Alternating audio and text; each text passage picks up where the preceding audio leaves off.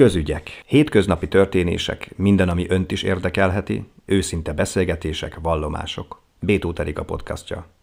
Körömi Zsolt főorvos úrral beszélgetünk, aki a Borsodabói Zemplén vármegyei kórház kardiovaszkuláris centrumának, illetve belgyógyászatának főorvosa. Borsodabói Zemplénben, Zemplén megyében különösen sok a szívbeteg és a magas vérnyomásos beteg. Mi ennek az oka? Sok szeretettel köszöntöm a hallgatókat. Igen, jogos a kérdés felvetés. A, tulajdonképpen az, mond, az elmondható, hogy a gazdaságilag fejlettebb országokban, mint amilyen egyébként Magyarország is, a vezető halálokok a szív- és rendszeri jellegű betegség, sőt a fejlődő országokban is ez egyre inkább a, az érdeklődésnek a homlok terébe kell, hogy kerüljön. Talán ez azzal magyarázható, hogy nálunk már a, úgymond megérik az emberek azt a fajta kort, amikor ezek a problémák ö, jobban, hangsúlyosabban elő tudnak fordulni. Mert Viszont, hogy inkább idősebbek betegsége? Dönt, javarészt idősebbek, de sajnos nagyon sokszor látunk olyat is, hogy fiatalabbak, ö, sőt egészen fiatalok, akár 20 évesek is érintettek ö, szív- és érrendszeri megbetegedésekben. Szóval ez tulajdonképpen a mi életmódunkkal magyarázható leginkább. A, az étkezésbeli sajátságok, nagyon sokan inaktívak, ö, különösen a mi ö, régiónkban, a mi megyénkben nagyon sokan ö, ö, szegény ö, körül körülmények között élnek, szociálisan depriváltak, ami ne, igen alacsony az egészségtudatosság, szóval a dohányzás, alkoholfogyasztás, nem megfelelő étkezés és egyéb életmódbeli tényezők azok itt sajnos halmozottan előfordulnak. Talán ezekkel lehet a leginkább jellemezni azt, hogy miért olyan fontos a szív- és érrendszeri betegségeknek a megfelelő kezelése, illetve leginkább a megelőzése. Szokták mondani a, például a magas vérnyomásra, hogy ez egy gyilkos kór, hiszen először talán a páciens észre veszi, hogy magas a vérnyomása. De mit tehetünk? Tehát van erre vonatkozóan valamilyen szűrés? Járnunk kellene rendszeresen vérnyomást méretni például? Igen, néma gyilkosnak hívják, ugyanis valóban nagyon sokáig nem okoz panaszt egy magas vérnyomás. Ennek a felfedezése nagyon fontos, pontosan ahogy tetszett is mondani, szóval a szűréseknek a fontossága az kiemelt, ugyanis ezzel derülhet fény arra, hogy valakinek akár 150, 160, 170-es vérnyomása is lehet. Ellenkező esetben sajnos sokszor látunk olyat, hogy a magas vérnyomás betegségnek az első tünete az egy stroke, egy szívinfarktus, infarktus, esetleg azonnali cselekvést igénylő korkép. De amikor valaki hirtelen sztrókot kap, ezt megelőzi egy tartós magas vérnyomás, vagy lehet akár egy pillanatnyi vérnyomás kiugrás is? A stroke kialakulásának a háttere az lényegesen ágazóbb, de hogyha itt a magas vérnyomás, mint oki tényező szerepét vesszük figyelembe, a, könnyen lehet ebben az esetben, hogy maga, szóval a magas vérnyomás által az erekre rót teher egy idő után olyan elváltozásokat okozhat az érfalban, plakképződés, kis tágulat, úgynevezett aneurizma képződés, ami mind a úgynevezett iszkémiás, vagyis vérszegény, ér elzáródással járó problémákat, mint pedig a vérzéses ö, agyvérzés, ugye amikor elpattannak ezek a kis tágulatok, ö, ilyen jellegű problémákat is sajnos okozhat. Amikor az érfalak már nem olyan rugalmasak, mondjuk életkor előre haladtával, mit lehet tenni? Itt is a, nagyon fontos, hogy tudjuk, hogy mindig tudunk valamit tenni a, dolg, a dolgok érdekében. Rendkívül fontos, ami, ami a leg, legfontosabb az életmód terápia, az életmódkezelés. A, el kell hagyni a rossz szokásainkat, dohányzás, nagy mennyiségű étkezés, akinek túlsúlya van a szerencsés, hogyha ezt le tudja adni, alacsony legyen a vérzsírszint, és hogy alacsony legyen a koleszterin szint is, ugyanis a minél magasabb a koleszterin szintje valakinek, annál inkább gyakorlatilag az táplálja ezeket a kis plakkokat. Minél magasabb a koleszterin szint, sajnos annál inkább számíthatunk arra, hogy ezek a plakkok növekednek, sőt sebezhetővé válhatnak, ami miatt egy heveny esemény, egy szívinfarktus, egy stroke, egy alsó végtagi éresemény ki tud alakulni. Szóval mindenféleképpen fontos, hogy a vérnyomás, a koleszterin, a triglicerid, vagy vérzsír, a cukor háztartás, elhízás megfelelően legyen kezelve, nem beszélve a kisebb jellegű rizikófaktorokról, az a betegek mediterrán típusú étkezést folytassanak, sok zöldség, gyümölcs, rozsdús táplálkozás, alacsony glikémiás indexű tészta, illetve a korhoz illesztett fizikai aktivitás is kiemelten fontos tényező. Akkor, amikor azt látjuk, hogy egy idős ember napi 7-8 szem gyógyszert bevesz reggel, ugyanennyit este, mert hogy cukorbeteg, magas vérnyomása van, nem tudom én, izületei fájnak, stb. Ezeknek a gyógyszereknek ugye az összhatása nem ronta az fizikai állapotán, vagy egyáltalán az egészségi állapotán? Tehát szükség van arra, hogy ennyi gyógyszert szedjen egy idős ember? Igen, a, szóval itt szeretném aláhúzni megint csak az életmód változtatásnak a lényegét, hogy minél jobban sikerül az, életmód változtatás, annál inkább keves, illetve annál kevesebb gyógyszerre lehet szükség a betegeknél. Nyilván, aki a, amikor mi gyógyszert írunk egy betegnek, azt nem azért írjuk, mert az kényelmesebb, mert az ö, úgy jó, vagy ilyesmi, mert úgy értem, hogy nem szórakozásból nem írják szórakozásból. Fel. Sajnos azoknak a gyógyszereknek mind-mind, minden egyes gyógyszer felírását gondos kockázat haszon elemzés szokta meg, megelőzni, és amennyiben a haszon oldal az jóval magasabb, mint a kockázati, akkor azzal a gyógyszernek a szedésével a beteg bizony jól jár. Ezt nem feltétlen fogja észrevenni a mindennapi életben, mert például egy megelőzött szívinfarktus nem fáj senkinek, egy megelőzött stroke nem jelent problémát senkinek. Sajnos ilyenkor a betegek hajlamosak arra a következtetésre jutni, hogy akkor nekem nem is kell szedni a gyógyszert, mert nincs semmi bajom, de nagyon fontos, hogy ezeket az indokoltan felírt gyógyszereket tényleg szedjék, mert annál, csökke, annál inkább csökken a rizikója annak, hogy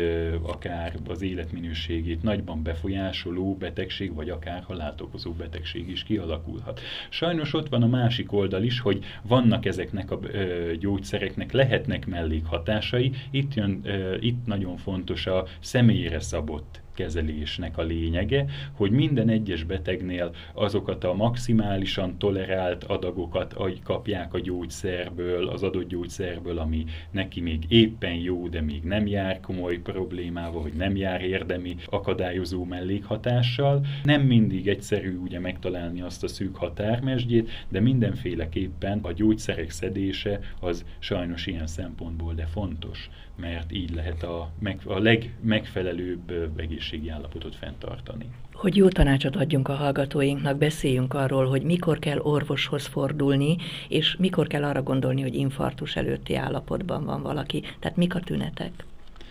A tünetek, nagyon jó kérdés, a tünetekkel kapcsolatban mindenféleképpen érdemes orvoshoz fordulni, hogyha úgy tapasztaljuk, hogy például a terhelhetőségünk lecsökkent. Már nem tudok úgy fölmenni, mondjuk ha valaki a negyediken lakik, és már a másodikon már nagyon meg kell állnia, mert valami panasza van, ez lehet fulladás, melkasi fájdalom, gyengeség, ne adj Isten, eszméletvesztés. Ilyenkor ilyesmi. mire kell gondolni már, mintha nem bír fölmenni valaki a akár hanyadik emeletre, gyengeséget érez, ez már egy infarktus előjele? Lehet? Nem, azért ennyire nem, nem fogalmaznék sarkosan. Inkább arra mondanék, hogy a szív- és tüdőrendszernek, a, a bonyolult együttesének valamilyen problémája merülhet föl, de ugyanúgy felmerülhet vérszegénység is ilyesmi, de ugye nyilván az volt a kérdés, hogy mikor érdemes orvoshoz fordulni, ezekkel a tünetekkel már érdemes lehet, és akkor majd az orvosi kivizsgálás során úgy is kiderül, hogy mi a ö, fő probléma, legalábbis ö, ö, akár egy csoportdiagnózist is könnyebb úgy felállítani. Szóval ilyen jellegű panaszokkor, melkasi fájdalom, ö, főleg, hogyha mondjuk a szorító jellegű és a nyak felé, hátba, balkarba sugárzik, ez egy anginás fájdalomnak is hívja a szaknyelv, az annál érdemes mindenképpen, ö, de a többinél is, hogyha nehéz légzés, terhelhetőség csökkenés, lábdagadás, heves szívverés érzés, pláne hogyha hirtelen jön a semmiből, de hogyha rosszabbul tolerált terhelés után is hevesebben ver a szív, ezeket mind-mind érdemes megfontolni, hogy orvoshoz forduljunk, illetve azonnali segítséget tehet szükségesé, ha valakinek eszméletvesztése van. Úgy fáj a melkasa, hogy közben verejtékezik is, az viszont már lehet akár szívinfarktusnak a konkrét előjele. Mit tehet a hozzátartozó, ha mondjuk egy ilyen rosszul létet észlel a családtagján, miközben hívja mondjuk a mentőket? Abban az esetben nagyon fontos, hogy talán a legfontosabb, hogy ne tévessze szem elől egy pillanatra se. Szóval mindig legyen ott vele valaki, a mentős kollégák azok gyorsan kiszoktak érni, tényleg néhány percben mérhető. Nagyon fontos, hogy minél a, a mentőknek is minél inkább plastikusan mondjuk el, hogy mi a panasz, mert ők is abból dolgoznak, abból az információ mennyiségből, amit ugye megkaphatnak. Szóval minél inkább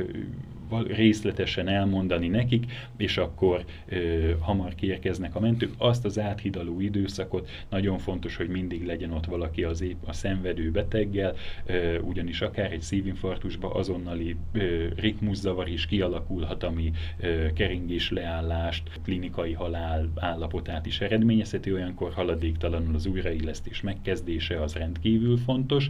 Ebben is egyébként ö, tudnak segíteni a mentős kollégák, az az irányító csoportban telefonon keresztül, aki esetleg bizonytalan az újraélesztés végzését illetően, instruálni tudják is. Nagyon sok betegnek az életét már így megmentették. Állítólag a nőknek és a férfiaknak különböző a tünete mondjuk egy infarktus előtt. Hogy a nők, illetve a férfiak milyen tüneteket vesznek komolyan, szóval nyilván minden beteg más és Azt olvastam, hogy a nőknek az állkapocs is fájhat előtte, férfiaknál férfiaknál ilyen tünetet. Igen? Férfiaknál is lehet. A beteg úgy szokták ezt mondani, hogy a betegség nem feltétlenül tudja a tankönyvet. Szóval bárkinél előfordulhat. Ilyen kimondottan ilyen jellegű különbség, a, akár egy szívinfarktus, vagy más, a férfiak és nők között nem feltétlenül van. Abban már van különbség, hogy melyik nem hogyan értékeli a meglévő panaszait. A férfiak jellemzően, de hangsúlyozom, jellemzően egyáltalán nem általánosítható ez, hajlamosak egy kicsikét úgy alulértékelni, mint a, a lejjebb értékelni, mint a hölgyek szó. Azt hittem fordítva fogja mondani, tehát akkor a nők komolyabban veszik, és a férfiak veszik félváról inkább? Ez a jellemző? Kis túlzással lehet mondani azt, hogy a férfi akkor megy orvoshoz, ha viszik. E, nyilván ez is van, e, egyéni változások vannak ebben. Nyilván most, hogy a, e, a, akár az influenza vagy a náta hogyan viseli meg a férfiakat, annak egyébként vannak biológiai e, oka is, kutatták ezt a területet.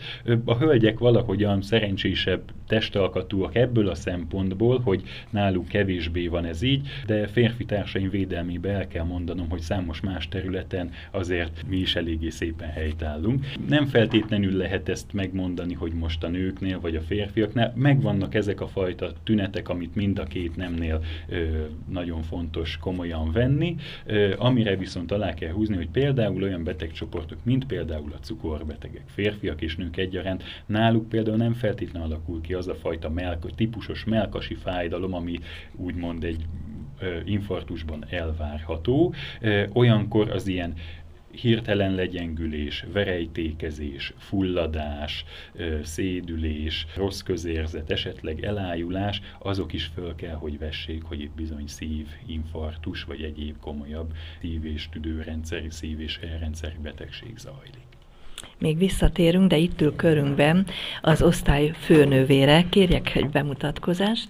Én is szeretettel köszöntöm a hallgatókat. Bárdosné Hutter Erika vagyok, a Kardiovaszkuláris Centrum centrumvezető főnővére. És az imént nekem azt mondta, hogy van egy alapítványuk? Nem, ez egy betegegyesület. Vagy egy egyesületük, amelynek mi a neve?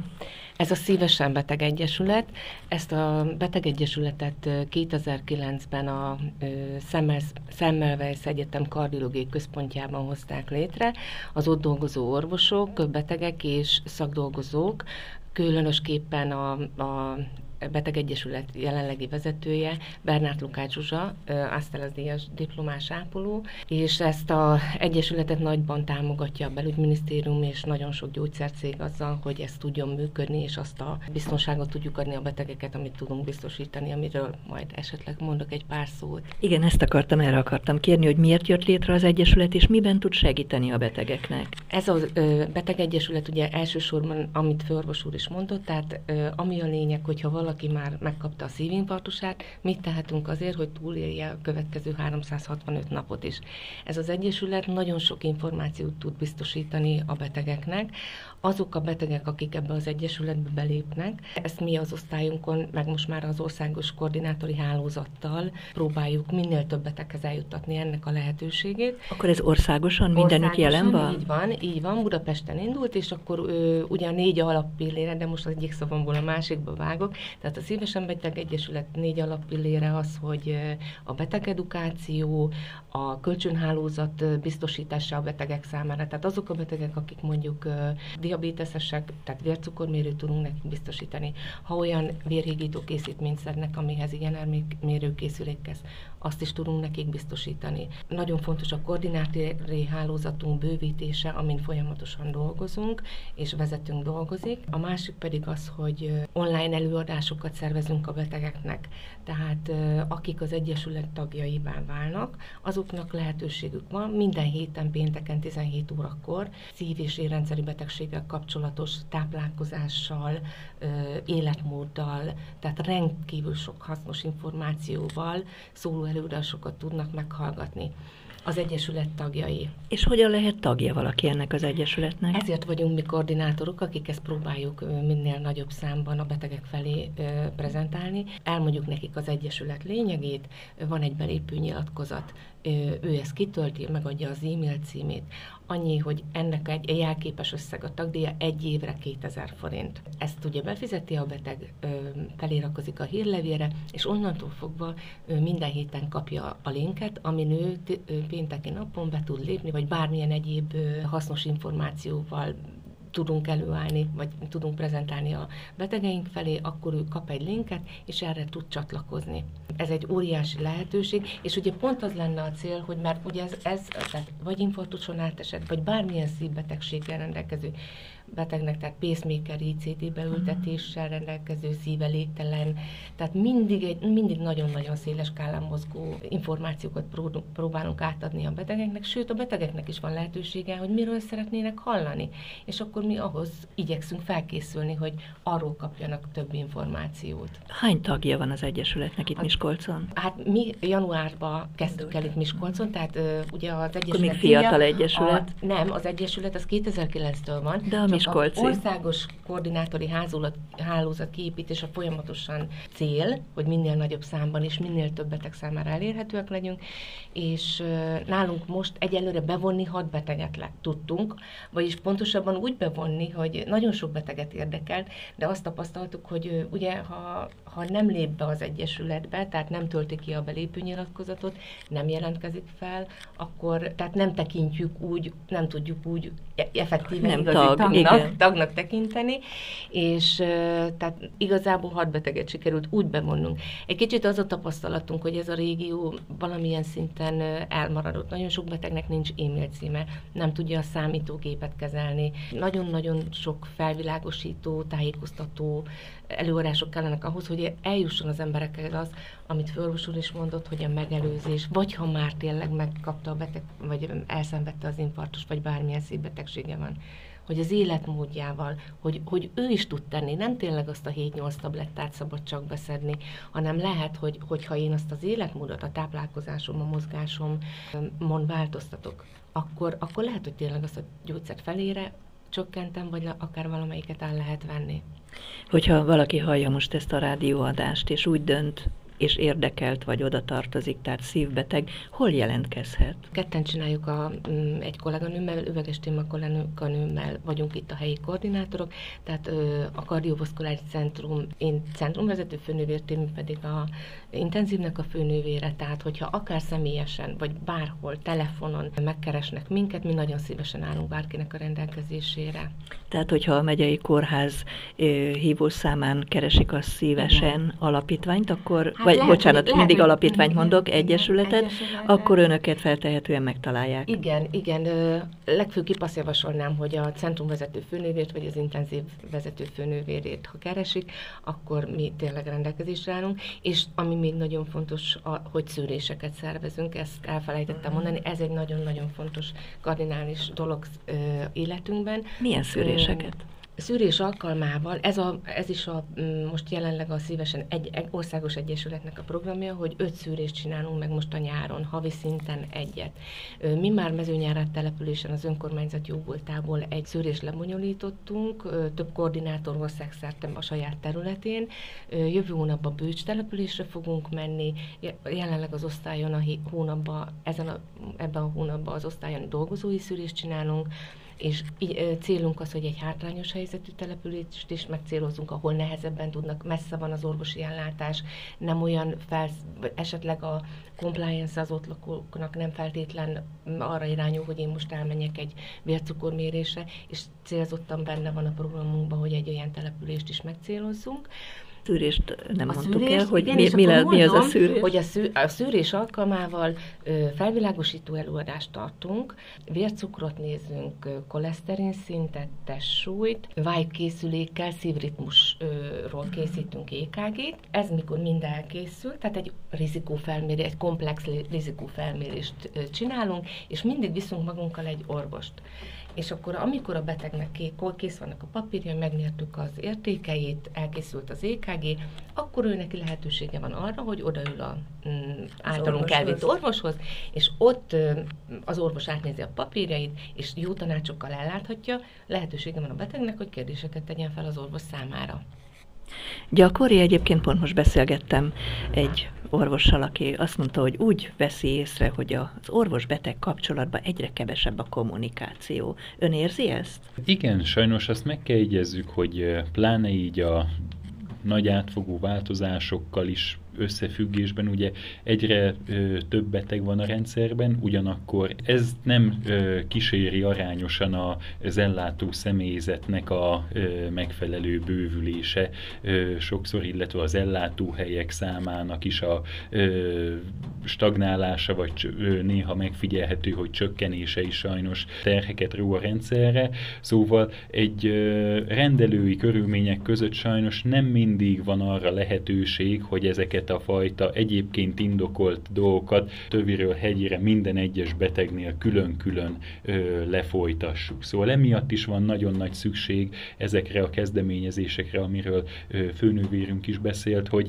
részletes információt kaphat, szemléltetési lehetőségek vannak, fölteheti a ö, beteg azokat a kérdéseit is, amire egyszerűen a nincs idő a rendelés ideje alatt. Vagy egy hat órás rendelésen nincsen rá idő, mert hogyha az ember elhúzza egyes beteggel az időt, akkor nyilván ott ellátat, valaki viszont akkor ellátatlan fog maradni. Szóval emiatt ott a legfontosabb, a, a, straté, a betegkezelési stratégiának a legfontosabb momentumait ö, kell, hogy ö, kiemeljük, illetve hát nyilván, ezeket természetesen szerepeltetjük az ambuláns lapon is, de amennyire tudjuk ott is, ö, amennyire a lehetőség megengedi, ott is minél szélesebb körű ö, betegedukációt igyekszünk folytatni, illetve illetve vannak különféle kiadványaink, amiket olyankor a betegeknek át szoktunk adni, de valóban nagyon fontos, hogy ezt a fajta betegkezelés, beteggondozást megtámogassuk ilyen jellegű betegedukációs programokkal. Azt kell látni, hogy manapság az orvos, nővér, személy, szóval az egészségügyi személyzet és a beteg között nem patriarchális, hanem partneri viszony áll fenn, szóval a beteggel együtt a beteget a úgymond a csapatba bevonva tudunk a legeredményesebbek lenni a betegnek az érdekében. Ez, ebben viszont a betegnek is elhatározásra kell jutnia, hogy ő is ezeket a dolgokat igenis megcsinálja, hogy ne az legyen, hogy egy évvel később is ugyanott tartunk, ahol eredetileg voltunk, a gyógyszerjavaslatokat nem csinálta meg, stb. Sajnos ilyeneket is látunk, szóval nagyon fontos, hogy a betegek is motiváltak legyenek ebben, tudják azt, hogy mindig, bármilyen egészségügyi helyzetben vannak, mindig tudnak önmagukért tenni, és nagyon fontos az, hogy ezt így tudatosítsuk is, és ebben nagyszerű segítséget nyújtanak ezek a kezdeményezések. Igen, és elnézést csak annyi, hogy főorvos úrra reflektálva, hogy valóban, tehát a Szívesen Beteg Egyesületnek konkrétan egyik fontos célja az, hogy a, a nagyon leterhelt orvosi kollégákat, mivel hogy tényleg, amit főorvos mondott, tehát egy rendelésen rendkívül leterheltek, nagyon sok a beteg, és pont fontos, hogy átvenni egy kicsit azt a feladatot, hogy, hogy egy kicsit hétköznapi nyelven a betegeknek megadni azt a felvilágosítást, hogy meg is értse, mert egy rendelőben nincs idő teljes mértékben a beteget felvilágosítani mindenről. És még annyi, hogy az országos szinten 1500 tagja van a betegegyesületnek. És ez dinamikusan növekszik. Igen. Ami sajnos, mert hogy az azt jelenti, hogy egyre több a beteg, de mégis nagyon jó, mert hát törődnek velük. Igen. Köszönöm szépen mindkettőjüknek a beszélgetést. Köszönjük Nagyon szépen, szépen köszönjük. Bétó Erika beszélgetését hallották.